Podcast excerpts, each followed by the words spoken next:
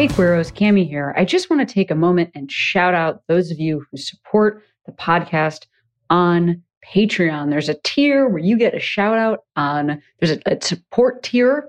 There's an amount that you can donate per month where you get a shout out on the Queery Prime podcast. And I, am so excited to thank Jasmine, Ehrlich Sim, Danny Alcorn, Jennifer Hunt, Audrey Rower, Catherine Michaels, Rachel McIntyre, Hannah Booth, Julia Mosman, Brittany Carlson, Chloe, Courtney Ross, and Kevin Fry. Thank you so much for your support. Thank you being, for being a supporter of the podcast at that level. If you would like to support what I'm doing here, what Sierra is doing, all of the wonderful guests that we have, the best way to do that is to go to patreon.com slash heyqueeros. There's a bunch of different levels that you can join at, and I would really, really love it if you did.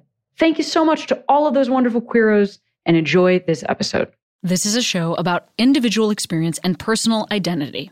There may be times when folks use identifying words or phrases that don't feel right to you. That's part of what we're exploring here. Please listen with an open heart, and as always, I welcome your polite, engaged feedback, and I encourage you to continue the conversation in your own life and with your own community. Welcome to Queery.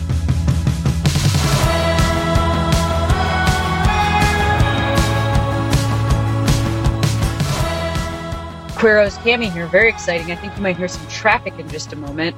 Oof, I'm I'm on the go and in a parked car, letting you know that this episode of Queery is a chat with Alan Cumming, great actor, Chris Sweeney, great director. They have a podcast together called Homo Sapiens, and I am a huge and longtime fan of Alan's. And I think I actually seem like a total weirdo during this entire interview. Tweet at me, let me know. Just listen to the show, and then you can say, Weirdo, not weirdo. Enjoy. I've been feeling wrong, but I'm still holding on. Darling, I know, I know, I know it's careless. Well, I always start the show by having folks introduce themselves. Would you two introduce yourselves? I am Alan Cumming. I am a top international celebrity and co- and podcaster. I'm Christopher Sweeney. I'm a medium regional celebrity and uh, also podcaster. You know the the like I'm not trying to fix your joke, but I think it's I think it's actually I'm a bottom international celebrity. like just for I'm just pitching it back as an idea for future, you know and I don't even know you know what's true for you, but like Maybe that is a lot of assumptions, the right yeah. thing to say. Uh, yeah. yeah. Listen, we're, we're, on our podcast, Homo Sapiens. Yeah, please rate and subscribe. We talk a lot about me being a bottom, so um, I think we I think we should go with bottom international. Ce- no, bottom lot, regional celebrity. We've talked a lot about bottoms in general in the last. Actually, yesterday we recorded an episode, and I heard myself say to this person, "This is what I actually said." May I talk about your anus? That's what I said to this. Didn't I oh. to that oh. guest? And they went, delivered that gently. Yeah. Was it delivered? In that oh. kind of, in that very. That is like, the right. Please, sir, may I have some more? Kind of little voice. Uh, yes. May I may I talk about your anus? And he said, yeah, absolutely. appropriate for a library. There's this soothing voice that Alan does when he asks one of these questions, which was, I think you asked Jeremy O. Harris. You said, Jeremy, how is your anal sex life right now? cut to it. Can you hear the dog attacking something? That, like I thought that was you having a go at some biscuits. Oh, if, if only a girl can dream. I let me just. We actually don't talk about this a lot on this on this show, so I'm I I welcome uh, the conversation. I think that for some reason, I don't know, in the queer women and trans non-binary inclusive space that wear shirts that are kind of like the shirt I'm wearing or whatever. You know, like I feel like we don't we don't talk about this stuff a lot, which is funny. Mm. What I, about I sex in general or about bums? Mm, well, number one, bums. Number two, topping and bottoming, which I think also has a place outside of yes, the absolutely like cis gay male community. Um, but I don't think that we talk about it as if it has a place outside of that community. Um, no, no, we don't. We don't like I really like I identify as a top, which I think is an unusual. Also, verse, which I think is an unusual thing for. uh because I also, I guess, identify politically as a woman. You know, I don't know. So I think we don't talk about that a lot. Yeah, um, I've never had a conversation with my queer female friends about it. There's a lot going on. I just think. Mm. I mean, I think I. I think it falls into the department of danger for me, and and and danger that we're taking on those sort of patriarchal rule systems where you have to Ooh, define yes. yourself. You have to. It's not. It's everything has to be black and white. And I think anything that does that immediately make, gives warning signs to me because you're closing yourself off to possibility and and experience. So I just, or, that, or or else that means I'm just slutty.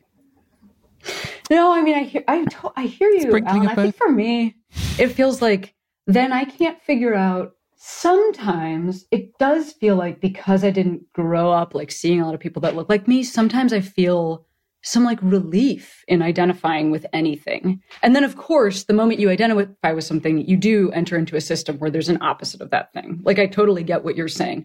Or mm. identifying with a word creates like an exclusion. For instance, like the word lesbian, which I think is has now evolved to be so, like for some folks includes exclusive of trans folks anyway, this is all just a very long way of saying sometimes I feel like I really like having labels because otherwise I don't understand what I'm supposed to do with myself. Does that make any sense at all? Like, get, how am I supposed to You need to get a label maker. It sounds like I bet a label maker would do would, would yeah. help you in many ways. I mean, literally a label maker. shirts. Maker. Yeah, fair enough. Yeah. Well, it's like twists, isn't it? It's like it's nice to have labels because then you can do a, a new twist on it, or um, you know you can play with it. And i think that's i just like queer. I think queer is so much of an umbrella. It's, it's about so many things. And also it doesn't necessarily meet talk define what you do with your inside your underpants and I think it's got it doesn't it doesn't specify gender. It doesn't spe- it's it's you know I think it's about sensibility and about but it's about sort of solidarity as well. I don't know. There's something I I uh, uh the umbrellaness of that that I really like. I say I, as, as a queer man now much more often than I say other things. I think. Is that how when how long has that been true? What, Alan, for you? Like that that that that worked as the best term. Queer. Always. Mm, yeah. No, not always. I don't know. For a while, I remember actually seeing because I'm doing this really boring thing now. I've got to look through all these old clips that are on my website had to move our something it's boring something I've got to do all the, look at all these endless interviews with myself and decide which year they're from. Um, because whoever put them up there forgot to say what which year, and as the years go by, you know, there's rather a lot. But there was uh, Jessica Lange gave me this award in about, I think 2005 or six, uh, a, a GLAAD award, and she was reading what you know, she was reading an introduction to me and she was kind of a little, I had said, I had said, oh, call me a queer man. And I think then, even then, it was a little sort of, it was sort of newish to say that uh, in, mm. in a mm. sort of, uh, you know, it wasn't, it wasn't that common that people did that. Uh, and so, um, and she was a little taken aback by that because she had that sort of, you know, the remnants of that being a, a slight. So I suppose since then, but not like fully. I don't really care what people call me. I mean, I, I, I mean, I do obviously, but I don't mind if people get it wrong, and uh, I, I, I don't know. And also, I'm a bit bored of just of having to talk about it and explain what, explain it all. Do you know what I mean? I think queer kind of gets it. Yeah, fair enough. I mean, I, you know, we don't know each other outside of this Zoom, but I definitely am aware of like you've just been in the public eye for a long time. A fucking minute. Yeah. and I would imagine that's why I ask because there have been so many shifts in the community and to have to answer this question for such a long period of time. Like I'm sure you've gotten this question for what has like spanned a lot of changes yes. within the community. Yes. Like you, you know, probably I don't even I don't know when you started fielding this. Do you know when you started fielding this question? Oh yes, for decades. I mean, I can't remember. Yes, I mean, yeah, for decades, for decades. Uh, and obviously, things have changed, and I've changed, and how I want to talk about it, and how I deal with it. I mean, I always, I mean, I think it's diff- I think it's complicated for me. Well, it's not complicated for me, but it's complicated for people. Like one of the one of the other things I was seeing in that troll through all those interviews from my website was an old ancient one with Chelsea Handler when she had a show. She used to have a nightly talk show and I was on one time, and I and it was I thought, oh, here we go, because always around that time, uh, and once in a while I still get it, but they go, Alan, you're you're the only guest that's been on the show who's been married to a woman and a man, and I always go, yeah, but not at the same time, and um, I think that's always been something that's made people been very difficult for people. This concept of that I have been married to man and women. I've had relationships with both men and women, and I still define myself as bisexual, even though I've been married to a man for uh, 15 years or something. And that I think is something that's just exhausting. And I think it's, I think I hope that you have to explain it less and less now. But of course, it's it's still it's still not. I mean, and also I, I also say to people, but if you want to call me gay, you can. If you want to call me, you know, I'd prefer bisexual. If we're going to be, you know, um, sort of clinical about it, queer's fine. Blah blah. I just think it's. I think as you get older, you think actually, I I feel I've talked about this enough. I don't I don't want to you know Google me.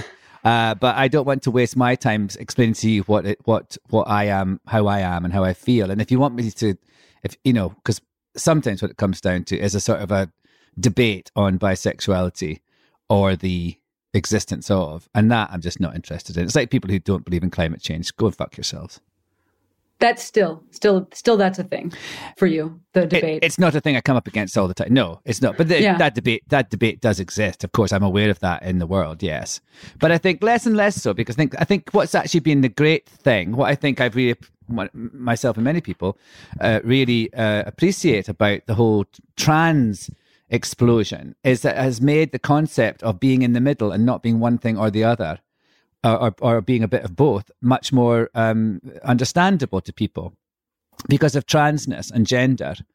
Uh, people now understand, I think, more about about bisexuality or, or pansexuality or those things. So I think that's we actually owe a great favor. We owe a great uh, open, thanks to trans people for that. It's opening up the spectrum a bit, isn't it? It's sort of a few more things on the spectrum are becoming mm. mainstream, so people can understand that there's things in between. I think. Yes, but also, yes. do you feel that? Do you feel that you because I find it sometimes when we're interviewing people like that I don't want to necessarily talk about their transness or their whatever um, specific part of their queerness is because they are more than that. But then sometimes I go, well, on a podcast that is for people yeah. who are queer, I feel like I, w- I want to because I remember hearing those people, the first conversations I heard around that and what a beacon that was, you know? Yes, yes. I think it's important. I mean, I think that's why it's good to do that in those introductions, but but also usually when we're talking to people, it's we're talking to them about something connected to their life, queer lives, and so mm. it kind of comes up. But yeah, I mean, I think it's, I think it's, I you know, it's interesting for me. I feel um, having a prefix as an actor, say, like I ha- I used to get bisexual actor Alan Cumming, then it would be like maybe gay actor Alan Cumming. You would never say straight actor blah blah, would you? No, no one would ever say that. So mm. there, there, there we have a sort of a, a problem already, because we're much more likely to define people who are not straight purely by their sexuality, and that's the problem in our society. And then, I, of course, I also have the extra whammy of like Scottish actor, Scottish bisexual actor Alan Cumming. that you wouldn't have yeah. that about you wouldn't have that about an English actor. You don't say American actor, blah blah, or English actor, you know, blah blah. Mm. I mean, um, I just get these these things sort of I get they kind of get my back up a bit because they're they make you other and uh, actually they're trying to in the guise of giving more information about you they're making they're making you other yeah alan i mean I, I i so hear you i think that for me you know the reason i want to start this podcast is because i am really obsessed with and not a master of um you know and not a and not a pro at let's not use the word master and not a pro at um, mm. queer history mm. i like really care about where we have been and who we have been uh-huh. and one thing that i realized a couple years ago is like oh this is still ongoing queer history is not the past like it's also now and we have the ability to record these conversations and talk about the this fastest moving right moving civil rights um movement in history. Like this, this, is changing every day. This is, you know, your experiences has been so different than say mine or, you know, anybody else's. And it's amazing that we get to have these conversations. And when I identify what's going on with you, like I, I hear what you're saying. And then I also will say that those things that you just said that like other you for me actually call me in like they make mm. us the same mm-hmm. you know so i think that that's why that's where my interest lies is um, I understand that, you know, if you're walking into a room and thinking like, why is, I mean, I truly, as a stand up comic, like the idea that I, I had, I once had a, an executive ask me, um, if my work was always going to be this political. And I was like, wait, but I actually just talk about my life. you think it's like it's i mean it is political because the personal is political but but like what a wild thing to say to me yeah. i just talk about like dating marriage divorce i just talk about human things yeah it's, it's just political because of i just talk because of like how you frame it um so i understand that frustration but i also will say that you know it matters to me to watch for instance you in a role and like see how you wear your body like see how you use your voice or how you interact with other actors and be like that's me in this scene or whatever. Because like i feel an affinity um hmm. between myself and other queer folks. Right right. So like i think that's why that stuff matters to me. Right that's interesting. I mean i just feel it i just feel it's i i, I mean I, I feel i guess i think people know my queerness uh, enough and i don't i don't always feel that when it's being mentioned. It's not in it's not in situations like this. It's in in newspapers and things like that. You know what I mean? In situations where it doesn't seem relevant. That's mm-hmm. that's where I that's where it irks me because it sort of means that I feel we've got a long way to go still. I just I know I wave oh, my yeah. I wave my flag as loudly as I and proudly as I can. And I and I do think it's very important just for people to know and see uh, you know, mentors or people that are, who have gone before them and see all that stuff and see what they're doing. But yeah, I think we're kind of slightly talking about two different things because I'm talking about uh, not just sort of um, presenting and and and uh, but also about being having that be the only thing about you when the in a, in a context where it isn't actually the main thing about you that's being discussed. Do you see? Absolutely. Yeah, I do. How do you two let's let's talk about how you two know each other and decided to work together on a podcast. Wow. Talk me through that. well, so Chris was my master. Yeah. And you know, he tips like no one else. No, um, here's a tip. i will give you a tip. tip. you see, you guys, you that see? simultaneous. That was you see. Um, we, I, um, so we host a podcast together called Homo Sapiens, yes. which is where queer people talk about life. But when uh, I met Alan, it's because I was interviewing him for the podcast with my friend Will Young, who is a British pop star and writer and actor and many other brilliant things. And um, we went to see Alan in Edinburgh and we interviewed him. And we had such a merry time where actually I remember you saying, people can call me gay, people can call me bisexual, I don't care. Um, it's funny when you said that. I was like, I remember you saying that the first time I met you. Um, yes. And then w- when Will then went um, and, uh, and, did his album and didn't want to do it anymore, uh, Alan stepped in. So now we co-host together. So we and we, we that was sort of brought about by our agent who we have in common, a guy called Connor McCahan, ex agent. Ex agent, yeah. Yeah. Fired him. We fired no, we didn't. He re- he retired. We're so successful, he retired. Yeah, he lives. That's right. He doesn't need any more money. That was it. That On was the Homo sapiens residuals are yeah. just floating. Yeah. Oh, mm-hmm. I mean, Alan's I mean, trust me, I know. To turn gold. Yeah, I know. I know about the money that's in podcasting. You know oh, to tell me. I, rich as Croesus, all of us. yeah, absolutely. so, Chris, when you when you met Alan to do this interview, I'm assuming that you already had context for Alan. Um, yes. And how does one go from that vibe to peers working together vibe?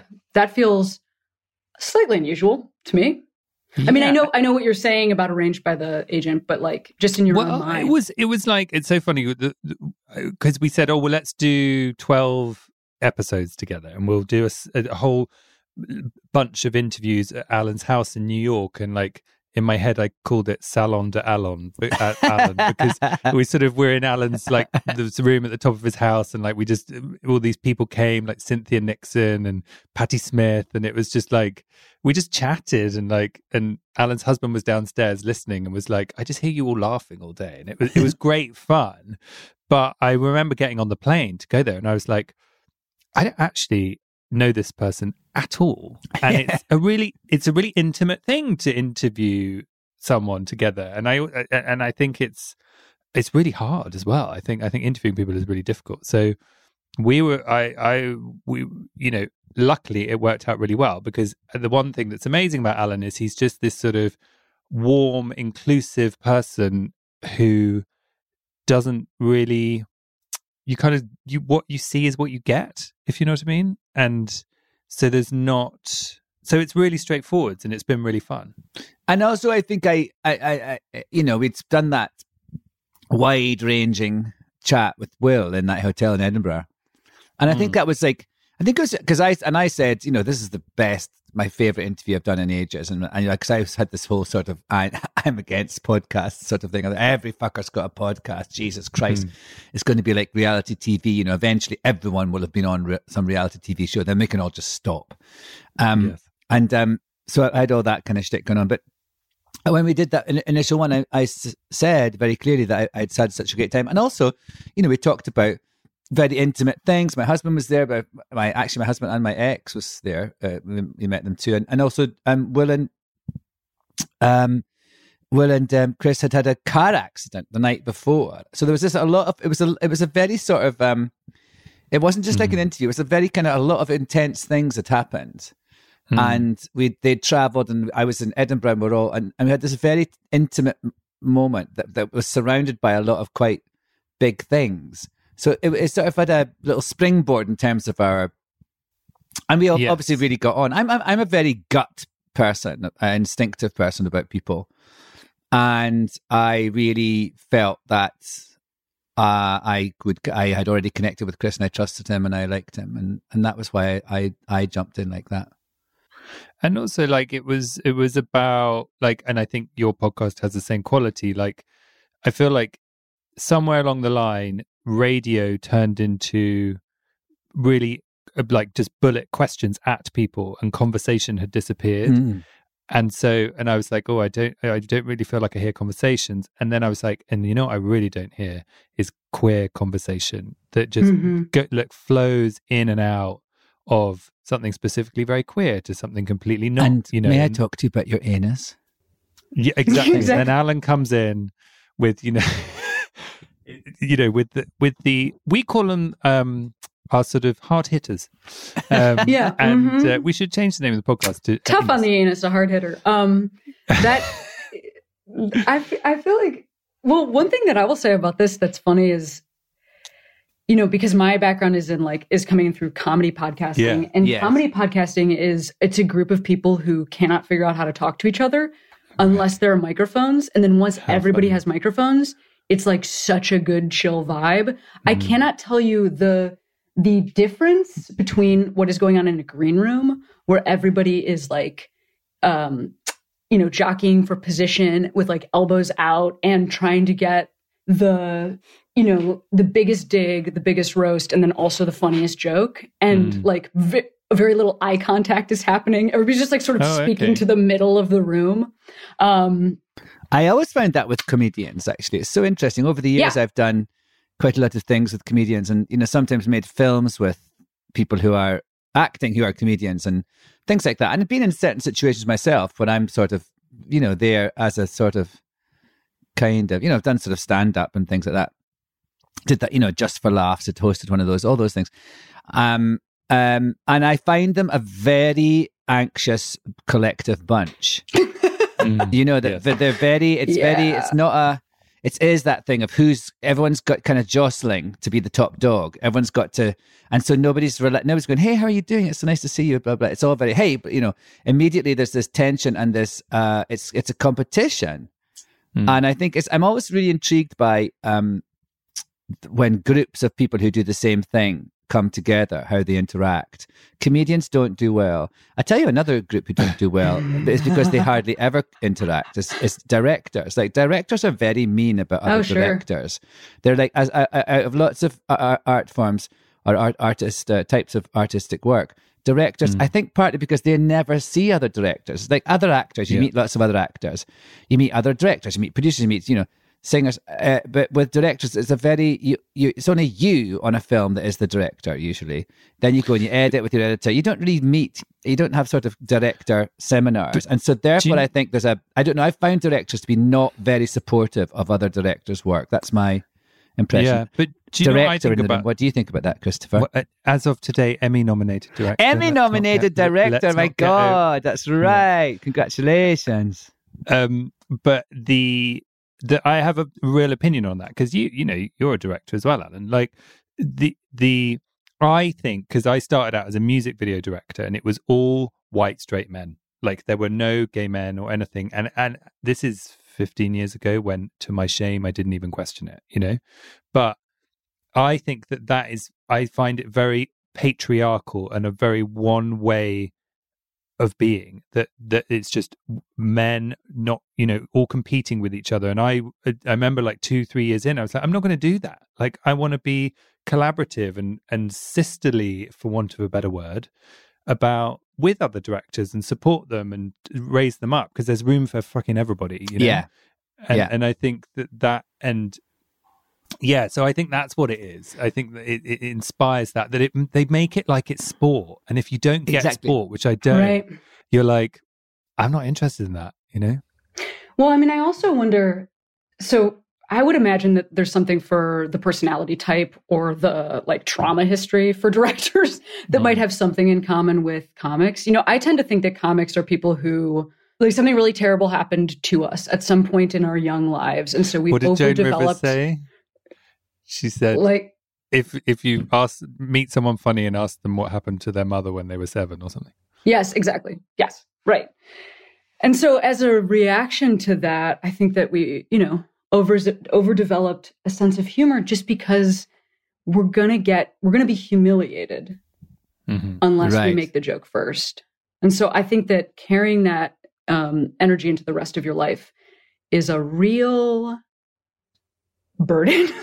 yeah. that I'm actually trying to get out of. Like I I took it to its full potential. Like I I I went with it, you know, and I tried to um essentially get love through dominance, you know? Like to when you're the person on stage, you're in in a in a as a comic, you're the only person that's supposed to be speaking. So yeah, mm. of hmm. course we don't like to hang out with each other in the green room because it's all about waiting to go on. And the mm. funniest thing in the world is to watch comics watching other comics do well because nobody smiles. wow. Um, so but funny. I think I think that, I like, like that then I... they did that thing. I remember once actually two two times it happened to me. and I just thought this is weird. Was once with a b- bunch of um, comedians watching, you know, in in a show or something I was doing, and there was somebody was on, and everybody was in the green room, and people were just, you know, like with their drinks, looking up at the screen and just going, "That's funny." I was yeah. just gonna say that's, that's funny. funny. I knew that that's that's yeah. funny with the with, with the straight happening. across mouth. And then once yeah. I was on a plane to early early on when I was going first going to Hollywood, I was on the plane going from LA to London, and it was uh, in the first class, but it was all just Hollywood people. You knew it was just all just Hollywood execs and a couple of actors. It was as obvious. People had the scripts out. And I was watching. I, I was watching a thing. I was happened to be watching the, the same thing as the man next to me, and I was had I, I could hear it, and I, I would go, ha, ha, ha, and I he just go, that's funny, like that. it's just like this weird echo that every time I yeah. laughed, I don't know if he was reacting to me laughing, but he couldn't sort of laugh. It was like this lack yeah. of. It was a thing that was closed off. Being maybe it's something about being so analytical. Like I sometimes think it's funny when comedians yeah. get so anal and analytical about a joke and about the sort of mm. the, the mechanics or the science of jokes and all that. That to me seems really funny and also somehow yes. loses the whole the whole kind of joy of it in a way. Well, if you if you want to refer to the most serious people in the world, it, those are the people who are very serious about joking around. Yeah, like that's mm. that's a that is a true uh problem. I know for me, I felt like I got to a place where um, it was starting to affect me like spiritually in a way mm. of I don't want to feel that way. You know, I don't want to walk into a room and feel that way. I'm mm. tired of it. Um, and so I've been really happy that I got there, like that I got to that place sort of before I was fully adrift at sea and like could not come back. And it's been really wonderful trying to work more. on that in my personal life. Well, Chris, what what yeah, tell me. I, I just, I just think, I think that you grow up, and I do think it for me, it's to do with being queer or a gay man. Like, you learn to regulate the room with humor, and it's a lot of energy goes into that. And you go in, I'll be funny, and I'll make people laugh. But actually, what you're trying to do is manipulate the room to make sure that you're in control of what people think of you and I now make a really active decision sometimes to just, I'm just not going to be funny in the situation. I'm not going to hold the baggage of the room. Because sometimes, for example, let's say you're having a meeting and it's a bit of a stressy one because it's work and people are cross about something. And it's like, I know how to go into that room and be like, ha ha ha, and like, you know, let's get it all light and blah, blah, blah. And it's like, why should I have to be the person who does all that hard work? You know, and I'm just going to let other people, you know, do it because it's actually not good for you. Yeah, I hear you. I think, I think for, I think it is a safety issue, actually. I do mm. think for, for queer folks, it's like, uh, earning safety in the room. Um, don't kill me. I'm valuable. Mm. I'm the jester or what or whatever, and I can affect the mood, like you're saying. Um, I do think that's really real. I also think it's amazing to be able to turn it on, but I think for me, what was missing was an off switch, and that that is really important. Is that why you've done this the, podcast? Do you think? I think it's like just part of what has evolved naturally from doing the podcast, having better conversations with people, but it's also outside shit that's happened in my actual human life. What, like what, what like going through well, like I went through a divorce and oh, like realized that um for the first time in my life, I didn't want to talk to strangers about what was going on with me. Like cuz I had always used the sort of public space performative thing as an engine. Like mm-hmm. I would be like I'll t- you know make I'll like make this I'll make the trauma into something. Hmm. I'll process it, you know, with and through you. And um, I think I just got to this place where I was like, oh, I'm actually in pain in like a really deep way. And I don't, I don't want to give that away. Like I'd like to have it. I'd like hmm. to have that pain, which is such a strange shift, such a big shift. I, I find in Britain as well, like the other one is um, alcohol. You know, like my my husband is from a very English family, and you know, someone will there'll be like a problem, and he's like, "Why don't you just have a drink?" And it's a bit like it's a bit like when you're saying, "I actually want to experience it and maybe solve it, not just numb it for a minute," you know? Yeah. But I do yeah, that thing. I've done a few times where of you know it, it recently not not not because of the the covid or the lockdown or anything but i understand that thing of like i need to drink like you know something happens i i need a drink right now because i need i need to slightly um it's not to it's not to uh um push away the thing but it's slightly to just calm me in order to be able to deal with it better. Do you know what i mean? Yeah and and i i, oh, I, I mean, also think that you're very you're very very well developed in that sense and, and you know that you know what it's doing for you. You know what yeah. i mean? Whereas some yeah. people just use it to just push the thing away. Yeah I was just was, I was just talking the other day that I haven't been I've hardly been drunk at all for months. It's crazy. I can tell you all that's a complete lie. Except those times I called you. yeah. Correct. No, well, what, some of what you're talking about, Alan, I I noticed in myself, I wonder if this is true for you too. It's like you know what I, am realizing in um, quarantine is how much I co-regulate my energy with other people. Like I always thought I mm-hmm. was actually an introvert, but I think I am truly an extrovert and that just like walking down the street, I'm constantly, um, yeah, co-regulating, like off of other people's uh, heartbeats, off of other people's, wow, literally anything. And being alone in my house, I have a very difficult time calming down. I wonder if any of that has to do with, like, I just don't know what we're supposed to do, you know? So, like you're saying, t- having a drink to take the edge off is like not something I have historically done. Um, but I do find myself truly speaking about the world as if it is like a whiskey commercial sometimes these days. And I'm not, and that's new for me. Like, I'm like, I don't know. What does, that, what does that mean? Speaking about the world as if it's a whiskey commercial oh, just like I don't know, like I'm like loosening a tie and like oh, gotta take the edge. Like what? Like ah, uh, yeah, yeah. That's not a that's not a thing I usually feel. Ah. I think I have. Oh well, that's good. It's good your body's other things t- telling you you need to. Maybe you should have a drink. I mean, I think I think alcohol or whatever you know the, your thing is that we did, and you know we take. I think it's really interesting. We were talking about this the other day about what you like. You you have uh, uh, you eat food in a certain order in the day, and it's a sort of ritual to like I do a certain mm. thing, like that shake I just had is what I was supposed to have for my breakfast this morning, but I forgot. And I have a lemon, and then I have a cup of tea. And Chris is saying it's how you've got to have something breakfasty before you can eat other food in the day. You know yeah. that sort of thing. Like right. suddenly start suddenly waking up and having a burger just doesn't seem right. And yeah. um and so the same thing, I think. So it's and, and you know, like you know, coffee is something you tend to do earlier than day for obvious reasons. But you know, there's a thing about afternoon tea. A cup of tea, kind of towards the late end of the afternoon, is something that's very ritualistic, and there's a reason for that. It kind of maybe peps you up a wee bit after you're a little tired after lunch. And then, so alcohol, I think, is, has a part of that as well. That uh, you ha- you have a, a like the cocktail hour is a thing to kind of signal the end of the working day and to kind of relax you a little bit and let things go. I, I really, I'm really trying to listen to those sort of rituals of, and actually, I, one of the things, the biggest thing I've that's changed for me during lockdown is I got up earlier. I, I, I, I, I when not for someone who has to get up all the time, you know, every day I have to set my alarm because I'm always working. Suddenly, not having to do that, I actually found I, I discovered I like mornings. I like having that time because I guess my husband's not a morning person he would he would stay up late drawing, and I would go to bed earlier, and I, I would have those couple of hours in the morning that I really appreciated for, to myself. That was a new thing for me. But I'm sort of mm. think it's really interesting to listen to the rituals, the time rituals of food and drink.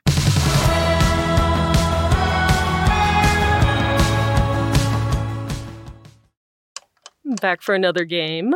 You know it. What's going on? Just one more week till Max Fun Drive. Hard to believe. It's been a heck of a year since the last one. We're now a worker owned co op. We raised $50,000 for charity last year. And we've added a bunch of awesome new shows. But do you think we're ready to do it again? Absolutely. Lovely new gifts are lined up. The episodes will be amazing, and wait till everyone hears the bonus content. Yeah, plus they know to go to MaximumFun.org slash newsletter, so they're getting all the news. Oh, like that meetup day is on Thursday, March 21st. Then what's bothering you? Me? Oh, nothing. We're all set for Max Fun Drive to start on Monday, March 18th. I just didn't want you to see this coming. Check. What? Hang on.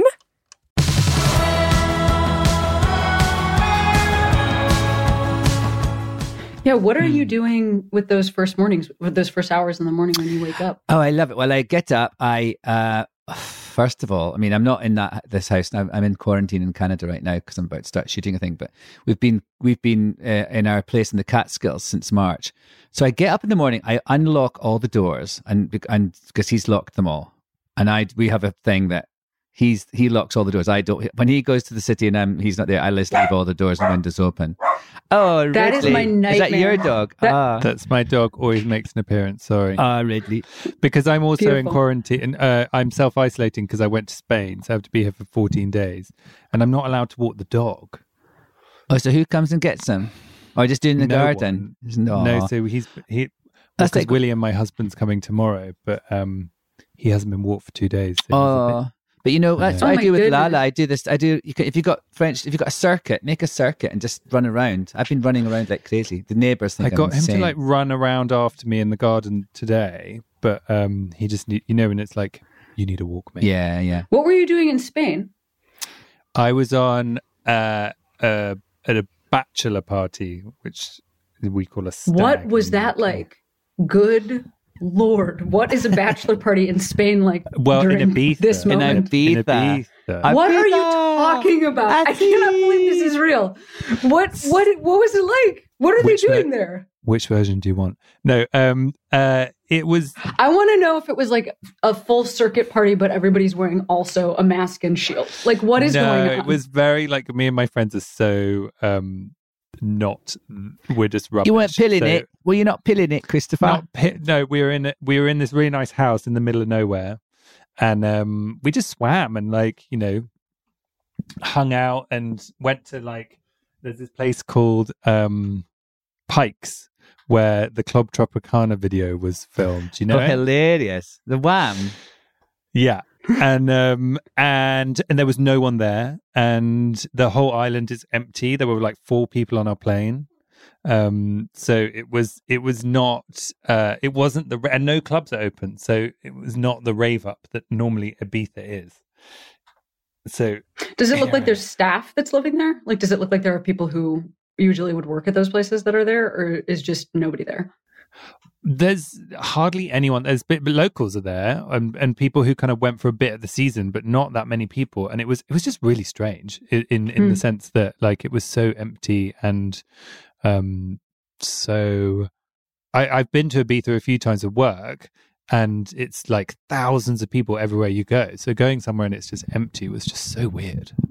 Well, that makes me feel a little good. I mean, I don't know. I would be I would feel much worse if you told me that it was thousands of people everywhere. That would that would, that would sound like, "Oh that no, you're be... in danger. You should definitely not take the dog for a walk." Yeah. Um Alan, you're in Canada and yeah. you're starting to shoot. Have you shot yet? No. During this time, have you shot oh, anything? I've shot um I've shot something myself for the BBC, for, for the National Theatre of Scotland and the BBC. I did, I mean, I've shot tons of things. I mean, that's one of the things about the, the lockdown is that everyone who's mildly famous, I think, has been incredibly busy because everyone's asking you to make content. And mm. I was like, oh, it's overwhelming, you know, and there's lots of, you know, I've been busy with some of my own stuff as well, but I, a lot of my days have been with um, making, doing videos for various organizations or you know, just appeals and things like that. A lot of I've got very I've got a lot of tripods now and little wires and things. But also, I shot this thing. Um, I've sung a, sung a couple of songs on my piano, and they've been they've gone on TV. I've done a lot of stuff for that. But I, I did this thing for for the National Theatre of Scotland. Did this thing called Scenes for Survival, where they got these writers and artists and directors and everything. And I, this guy, we discussed it. A guy in Scotland wrote this three part short three little short films, a, series, and I and there was a director in Scotland, but I shot them with my phone uh, and uh, a, a, special microphone in the forest round about my house. So that was kind of, and then I've done a lot of animated things. There's this animated series I'm in called the the Prince, and so I shot that. I've done a lot of that, a lot of audio, audio stuff. But the one thing I did shoot was, and it was just so crazy because I was playing this kind of ma- crazy person who's running around the forest with a knife. And I live in a up a mountain. There's nobody there. But at one point, I was supposed to be eating a piece of rabbit. I had vegan corned beef in my little bag I was using to sort of you know, tend to be tearing a, a, piece of raw rabbit that was off camera, and I had a knife in my hand, and I was sort of screaming into this camera that was on my this phone that was on the the forest floor, and I just had one of those moments to think if anyone was just taking a quiet hike and and just happened to be passing, what would they have thought? And I actually thought because you know sometimes you think that when you see people having sex in in, in porn in public in a forest, and I think, oh God, imagine if someone's walking their dog and I just came across them. I actually think it'd be better to have seen me having sex than to have seen me in that position. bending, bending over a camera, chewing on vegan. You're like, it's vegan. Beef. Yeah, you're with just a screaming, it's vegan. yeah. But um, yes. I also think that there is something super unsettling about seeing anybody. I I was walking in my neighborhood and I saw this actually like broke my heart. I saw somebody on they're like on their balcony. Um, and there's like flowing white tapestries sort of hung around them. And there's this is like early in quarantine, and there's like a, a distant camera guy who like has a you know mask and shield on and this person and they're loudly playing a song and this person is like lip syncing around. And I could tell that the shot was probably framed so that they looked like they were somewhere majestic, but they were truly in like the shitty there's like a wow. there's like construction happening next door. They're like the the flowing drapes are like taped up with duct tape. And it was like it was uh I actually stopped and watched for a while. Like I didn't I not bet. that they saw it, but I just wanted to be like good for you like making yes. it work you I know think like, however that's everyone's up their uh, their selfie game and in, in, during the lockdown because everyone's that's how you are you know how you've communicated more i mean people are that's how you, it was getting that way anyway but really that's how you have had been able to keep in touch is by and the whole thing with the little lights, you know, the little lights that go right, the, the, the circle lights that oh, go on your yeah. on your phones and your computers. Everyone's got much better at lighting, thank goodness because that's something that's that the world was. I always have in. this thing that like I won't put a filter on my face. I just won't do it. Um, but you know, I might I might give in. Bless you. I mean, uh... I feel like you're contributing to the issue of like. Why you do are, I have yeah. to look Everyone perfect is. in this? No one does. So you know, it's like here I am. Although after a particularly heavy night in Ibiza of lots of drinking, I did a video of myself to say new episode of our podcast was online, and I looked at my face. I was like, "There is no way that's going online." I literally was like, "I look like someone's hit me." you know what is something that I've actually really enjoyed is watching people's hair color. be what their hair color actually is. Mm. Oh yeah. It feels like kind of beautiful to see it. People were saying that oh, about man. Botox and fillers and stuff, weren't they? They were saying we'll all see the Botox and fillers start to disappear. I've loved those ones. You know those ones you see, uh, like you know, it's um, the Tiger Man. What was his name? The one that we all watched. The uh, oh Tiger King. Yeah, so it says it says Tiger King, a picture of Tiger King, and it says lockdown's been really tough for me. And then underneath it says Jennifer Aniston. You know, it's like pretending that someone is somebody else. I've loved yeah. those. So that's actually that thing. I remember at the start of it, a friend of mine was saying, "I'm just, I just spent the entire day seeing you can buy Botox on Amazon." You can't. And like she, she says, no, she was like, nobody will be recognize me if this goes past a few months. You know, and that things like that, like hair, yeah, hair color, hair length. Like I have not actually cut my hair since um the beginning of lockdown. I cut it, trimmed it a little bit at the back. Do you think, Alan? Do you think that they will? um Do you think that they will change your your hair um for the film? when you're shooting? Yeah, for this thing. Yeah. Well, the thing is, they said, I said I said to them, "Hey, can I cut my hair? I might cut my hair before I come." They said, "No, we'd like you to have long hair, you know, keep your hair growing and my beard." So I grew, started growing my beard again. I'm playing the mayor in this kind of funny musical thing, and so I guess yeah. I mean, the thing is, what I the thing is, I actually like the fact that it's my hair is crazy. It's I look like, you know, remember that mug shot of um of uh what do you call him, Nick Nolte that's that's that's what my hair is like a bit when I in the mornings, and um, and so I actually, but now I'm quite li- liking the fact that if I'm, you know, I've always that thing of you want to grow your hair, and I had I had no hair at all when I this started because I was doing a play in London and I was bald, and so it's been it's very kind of you know a whole new world. This is my COVID hair, and uh, so the thing is, if they they will maybe uh, keep it like this or trim it. But then the thing is with films, you know, they trim it for continuity a little bit every week. So I'm kind of, but I'm, I'm happy about that. I want to kind of keep going. Sometimes you can cheat. Yeah, it's. A, I mean, it feels like a. It does feel like a moment that is um, part of the times. It is. It is weird to think about. Like my my my girlfriend has been we we've been cutting each other's hair in the driveway, uh-huh. and what a what a like perfect it just feels right. You know, it just feels right that there's hair all over the driveway.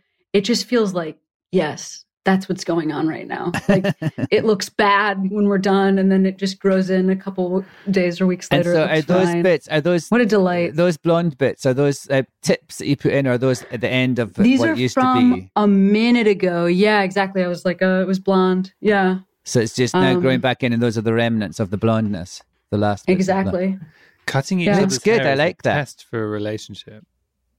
Oh my god, it is, and it's also it feels um yeah, it feels really intimate. It's like a sweet thing oh, to nice. learn how to do some stuff in the relationship. That usually... oh, I forgot to tell you, Chris Grant, my husband, sent me a picture the other day. I forgot to discuss this with him, where he's had he he's been do, he's got very little hair, and he's been doing he just gets one of those things, you know, and it's just do a clipper yeah. things, and you put it to a setting, Clippers. and you just go like that all over, and sort of uh, at the sides anyway. And he, that's what he did to me at the back because it was my my back bits were coming curling out behind my ears like a sort of a 1970s oh, porn star. So I chopped those bits off. But uh, he did it, put it on the wrong setting the other day, and he had this kind of big strip up the side of his head. It was kind of nearly bald and I haven't. Uh, oh, no. I, went, I, I forgot to ask him what he's done with that. I mean, there's been a, a lot of great COVID hair accidents. Oh, my friend Fay in in um, London, she's an actress called Fay Ripley. She put on her Instagram, she dyed her hair pink. Really? Yeah, she dyed it completely pink. Got it. Do you always have Got, to dye it blonde first, then to get to pink? Absolutely. Oh, you do. Yeah. She did it yes, something. Absolutely. It was a mistake, though. It didn't quite come out the way she wanted it. Yeah, you have she, to strip it first and then you put the which is also wild thinking about people doing that at home like they're definitely destroying some of their towels. Like no no yeah. doubt that there are that there are marks on the walls or whatever. Things have things have uh, suffered in yes. the home for yes. that beautiful nearly pink hair. well, y'all, I want to ask like just maybe one more question and then feed into asking you to shout out Queeros because I rarely have two people on the podcast. And it is uh, interesting really? how it like affect yeah, I've only done it two other times. So it's it's it makes it for a much more conversational chat as opposed to directing it to each one of you. So Chris, you talk to me about this Emmy nomination. Oh, thank God, finally, 58 minutes in. Can you believe how fucking long that took? I know. I've been texting my agent while it's been going on. Still no mention of the Emmy. Um, there is no agent. He he retired. Um, so I directed a show called Back to Life, uh, which is which great. Is like com- oh, thank you, Alan. That's no, it's sweet. really great. I'm not just blowing smoke up your ass. Um, it's a comedy drama that was on Showtime in the US, and it was commissioned by the BBC in the UK and made by the same people who made Fleabag. So people often compared it with that, and um, it came out, and it you know people really liked it, which was great. It's about this woman who returns to her hometown after 18 years of being in prison, and she has to rebuild her life. But you have to work out what it is that she did and was she guilty or not. So it's got this mystery at the heart of it, but it's also very funny about the hap sort of the haphazard way of trying to revisit your old life and meet up with your ex boyfriend who you used to love and now is like really old with kids and, and banging your banging your mum. Banging your mother, yes. Little spoiler there. Spoiler, sorry. uh, spoiler. Oh, listen. Um, and uh, yeah, so it's and like we we made it with no money and loads of love and you know and then i thought we were out of the time of being able to be nominated for anything but someone called me this morning and said we've been nominated for best comedy so um that's amazing that's so great yeah that is and, amazing uh, and a nice little gang you know and daisy haggard stars in it and she wrote it with another writer called laura solon and I just kind of feel really proud of them, you know? And it was just, it was made, I just felt like we were making something like putting on a school play, you know? Uh, and the fact that that gets recognition, I always think is really lovely. Yeah, that is really lovely. Huge congrats. And Thank before you. I send you back into your lives, it is time. Um, I would love to ask both of you to shout out a Queero, which is a person, place, or thing that made you feel like you can be who you are today. Well, I know who mine is. Should I go first? Yeah, go on. My granny, um, who was this crazy lady who lived in Inverness in Scotland. And so she was my mum's mum. And she was the person who f- first, she was kind of eccentric. And uh, she, I, mean, I and I remember like things I would give her for Christmas when I was a little boy. I'd save up and I'd buy her a packet of cigarettes as a present. Right? We, I love that. and she would just think it was the most lovely present ever. And, you know, we'd go, when I'd go and stay with her, we'd get to sit in her bed and read comics and, you know, she'd stay up late. And she once took me to, I once went to stay with her and she, and she, there was a double bill of these two films that were X rated. They weren't like, eh, eh, the difference in Britain is we do, it would be, X is sort of Triple like X. over, over 18 or something. I mean, it wasn't oh, like okay. it wasn't porn, obviously, but they have different ratings in Britain. But this is an X-rated film for sexual content, and it was a double bill of it. It had David Essex. Remember David Essex, Christopher? yes. He was this sort of pop star who became a sort Very of film handsome. star in the 70s, I guess, uh, 70s. And there was two films. There was one called "That'll Be the Day" and and God, what was it against Superstar or something? I can't remember. Anyway, in that film, there was this amazing uh, thing I've never forgotten. He's been, he's kind of, you know, he's written his first album, he's become a big star. And then I remember he, he gets married to his sweetheart, but he shags the bridesmaid in the back of a van the night before. And uh, then, you know, the, then he kind of loses it. He's kind of doing bit of drugs. He's not getting, isn't writing the record, the next record, blah, blah. And there's one point, they're also, the manager saying to him, you know, when are you going and he says, look, I'm an artist, not a machine. And I've always loved that saying. But that's not the point of the story. So I, my granny would get me into these things. She she wants she wants to go and see it, and I was with her, and she just sort of somehow got me into the cinema when I was like eight or something. But she was the first person that made me feel that it was okay to be different, and it wasn't a particularly uh, uh explicit mm. thing about being queer or anything. It was just that idea of different that you don't have to be like everyone else. I was sort of being told at the time by my uh, by my father that I must be the same as everyone else. And she kind of showed me by her example that you could have fun being yourself and you don't have to um, kind of fit in. And then the very last time I saw her, she's I had blonde hair for a film I was doing, and there was a little gathering at her house because it was my uncle's birthday, but she couldn't come to the party because she just had a heart attack. And I had blonde hair, and um, my some people in my family going, oh, you know, Alan, what's this more crazy hair color? What's this for? Da, da, da. And um, I, before I could say anything, my granny sort of, she was so tiny at this point. She was like a little funny little, sort of shrunk into this chair, and she kind of popped up, and she went, well, I like it, and if I was young again, I'd be a freak like Alan too. Oh, that's so sweet. Oh my God, what a dream. Isn't that gorgeous? what a true dream. Yeah, it is gorgeous. I had a Mm-hmm. really lovely Nana. I had a really lovely grandmother who didn't want to go to her 100th birthday party. She was pissed. She was like, I'm very old. I don't want to get dressed and go like to a party. And so she um, died two days before her 100th birthday to be like, Oh my and so we we buried her on her 100th birthday instead. Like that is truly what her personality was like. Wow. And I never came out to her because I was like so I didn't understand how to bring it up. Like I just couldn't she's super Italian Catholic grandmother. Um and so like I never sat her down for the story for the, you know, for the like telling, the like very maudlin, you know, Mm. tears are I kind of like something "Ah," to you know. tell you. Yeah, exactly. Like we never sat down like that. But she knew one of my exes um really well. And at this point she must have been 95 or 96. And we were hanging out one time and my ex Z and I had we had just moved into a new apartment and my nana was like, Congratulations. How many bedrooms? And I said, One. And she said, Okay. And like that Oh, is I love that.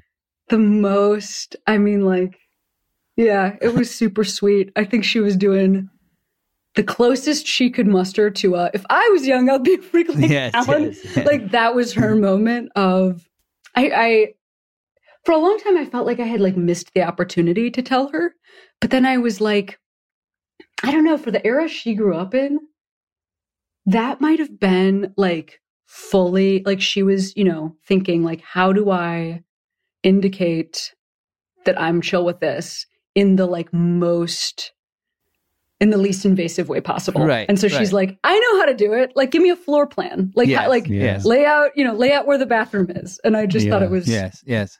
in the time sense I thought it was so sweet. That's so sweet. What about you, Chris, Chris? what- What's your queero?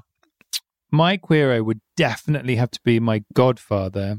Oh, He was a gay wow, man. called- family members. I mean or I mean I guess Yeah. godfather's family member. Yeah. um well he was family you know and like he he so he uh was a man called gavin robinson and he um my mum grew up on like a council estate in kidbrooke which is like a bit of london but it wasn't a she didn't have a particularly uh, exciting childhood. And Gavin Robinson was a model from South Africa, and he moved to London and he set up a model agency.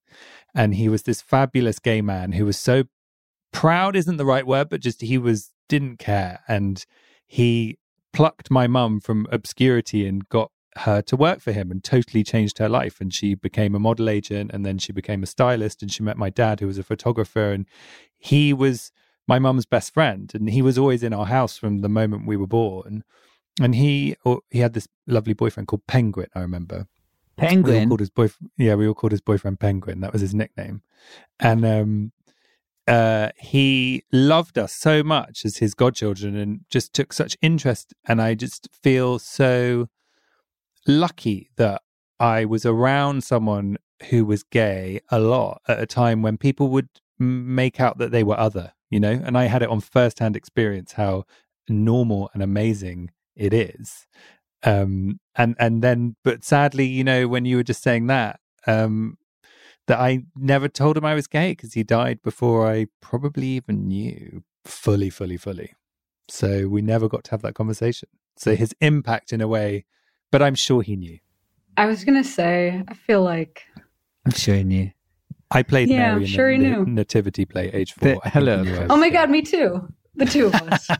Dueling Marys. So it Actually, I was- it's I the main was- part I was Mary number three. There were like three different kids cast as Mary in the Nativity because everybody had to be included in a, you know, Wow. important way. But Mary number three was the one who gave birth to Jesus Oh, Christ the gosh. Savior. Well, so I kind of it's think the biggest role. that's the top. Yeah, it's the top role. Yeah. Yeah, the for sure. meekest. Yeah Well, you too. It's it's been lovely to speak with you. Thank you so much for your time. And thank you, um, Cameron. Thank you. It's been so and nice. good luck with the rest of quarantine. And Thank you. and thank both you, our yeah. quarantines. yeah, good luck with both so of bo- much. with both of your quarantines.